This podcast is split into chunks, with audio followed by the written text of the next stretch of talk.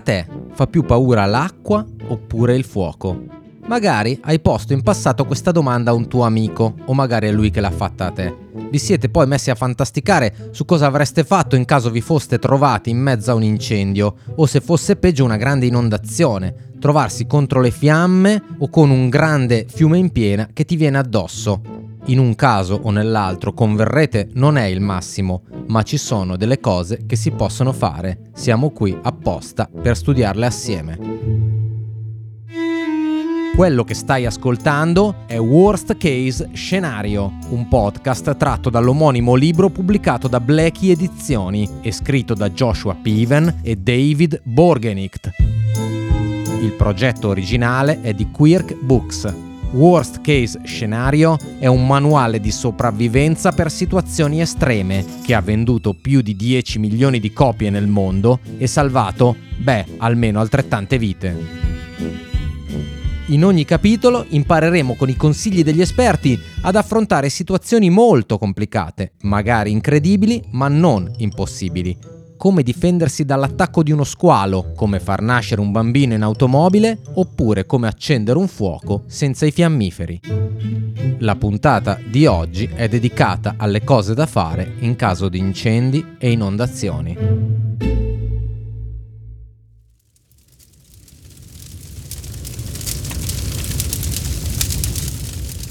Iniziamo dagli incendi.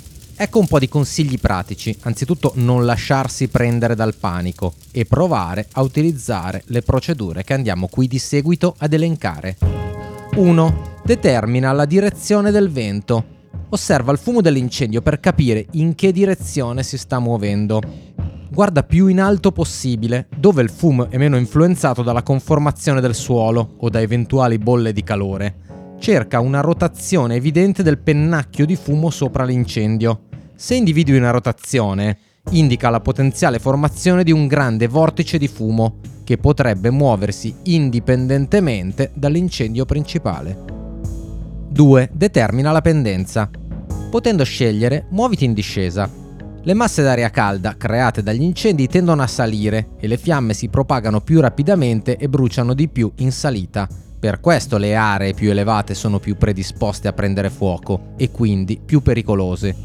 Nelle valli di solito c'è una maggiore umidità e la vegetazione è meno combustibile. 3. Cerca una linea tagliafuoco. Mentre ti sposti, cerca una linea tagliafuoco, una strada di ghiaia o asfaltata, una zona priva di alberi, una zona pietrosa oppure anche un corpo idrico può andare bene. Queste aree possono proteggerti dal calore e dalle fiamme fino all'arrivo dei soccorsi. Anche una sporgenza rocciosa può essere uno scudo contro il calore prodotto dall'incendio. Punto numero 4. Individua degli alberi verdi. Gli alberi grandi trattengono più umidità dell'erba o della boscaglia secca e possono rivelarsi una valida alternativa se non trovi una linea tagliafuoco. Nelle regioni più secche, tuttavia, gli alberi rischiano di bruciare molto facilmente. Tieni conto, in generale, che spesso il posto più sicuro per scappare da un incendio è un'area già bruciata, il nero nel gergo dei vigili del fuoco. Se sei nel nero, pensaci bene prima di spostarti. Veniamo al punto numero 5. Muoviti rapidamente. Gli incendi guidati dal vento, o quelli che bruciano risalendo lungo un pendio, procedono con molta più rapidità di quella che può raggiungere una persona correndo quindi se hai un veicolo a disposizione non esitare a usarlo. Se invece sei a piedi e hai paura di essere raggiunto, copri la pelle esposta con dei vestiti asciutti e cerca un percorso sicuro per raggiungere un'area già bruciata. Punto 6. Scava una trincea.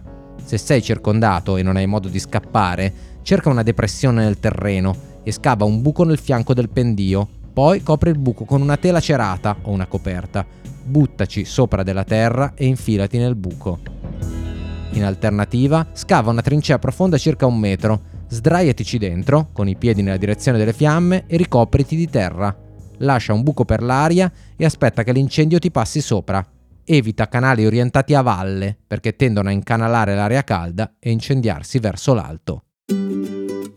Chiudiamo questa parte con un paio di consigli che vengono dai nostri esperti da utilizzare in caso di incendio. Non coprirti la bocca con un panno umido. L'aria rovente proveniente dalla foresta in fiamme rende difficoltosa o impossibile la respirazione, ma l'aria secca è meno pericolosa di quella umida per i polmoni.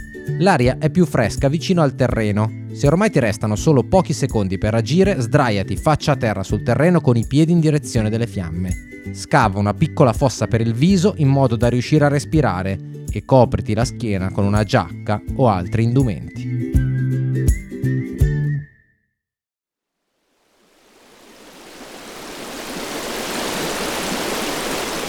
Abbiamo sin qui parlato di incendi. Queste sono invece le cose che ti consigliamo di fare in caso di inondazione. Anzitutto muoviti subito verso l'alto. Le aree collocate in basso come valli, sfioratori e zone nei pressi di torrenti, ruscelli e fiumi si allagano per prime. Ascolta. Quando l'acqua si muove rapidamente in uno spazio ristretto, produce un rumore simile a quello del motore di un jet o di un treno merci. Se senti un rumore forte e prolungato, l'inondazione è imminente. Evita i terreni impregnati. Un terreno già pieno d'acqua non può assorbirne altra.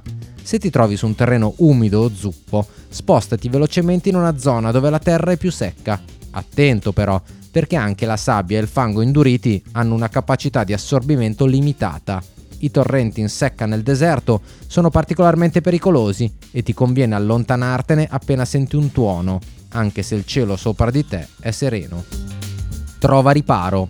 Evita di farti sorprendere all'aperto. Individua un edificio robusto, preferibilmente costruito in cemento armato e che abbia almeno tre piani. Sali più in alto che puoi, anche sul tetto. Evita le soffitte senza accesso al tetto evita le case mobili o strutture senza fondamenta e le automobili che potrebbero essere spazzate via dall'acqua. Attenzione ai detriti. Le inondazioni, anche se l'acqua è bassa, possono trasportare detriti sommersi che rischiano di farti cadere o di contenere sostanze pericolose. Se sei costretto ad attraversare l'acqua corrente, intreccia le braccia con altre persone per formare una catena oppure usa una corda di sicurezza. Ultimo consiglio, in caso di inondazione, chiedi aiuto. Usa un cellulare per chiedere aiuto o agita un fazzoletto oppure un indumento che serva a richiamare l'attenzione dei soccorritori.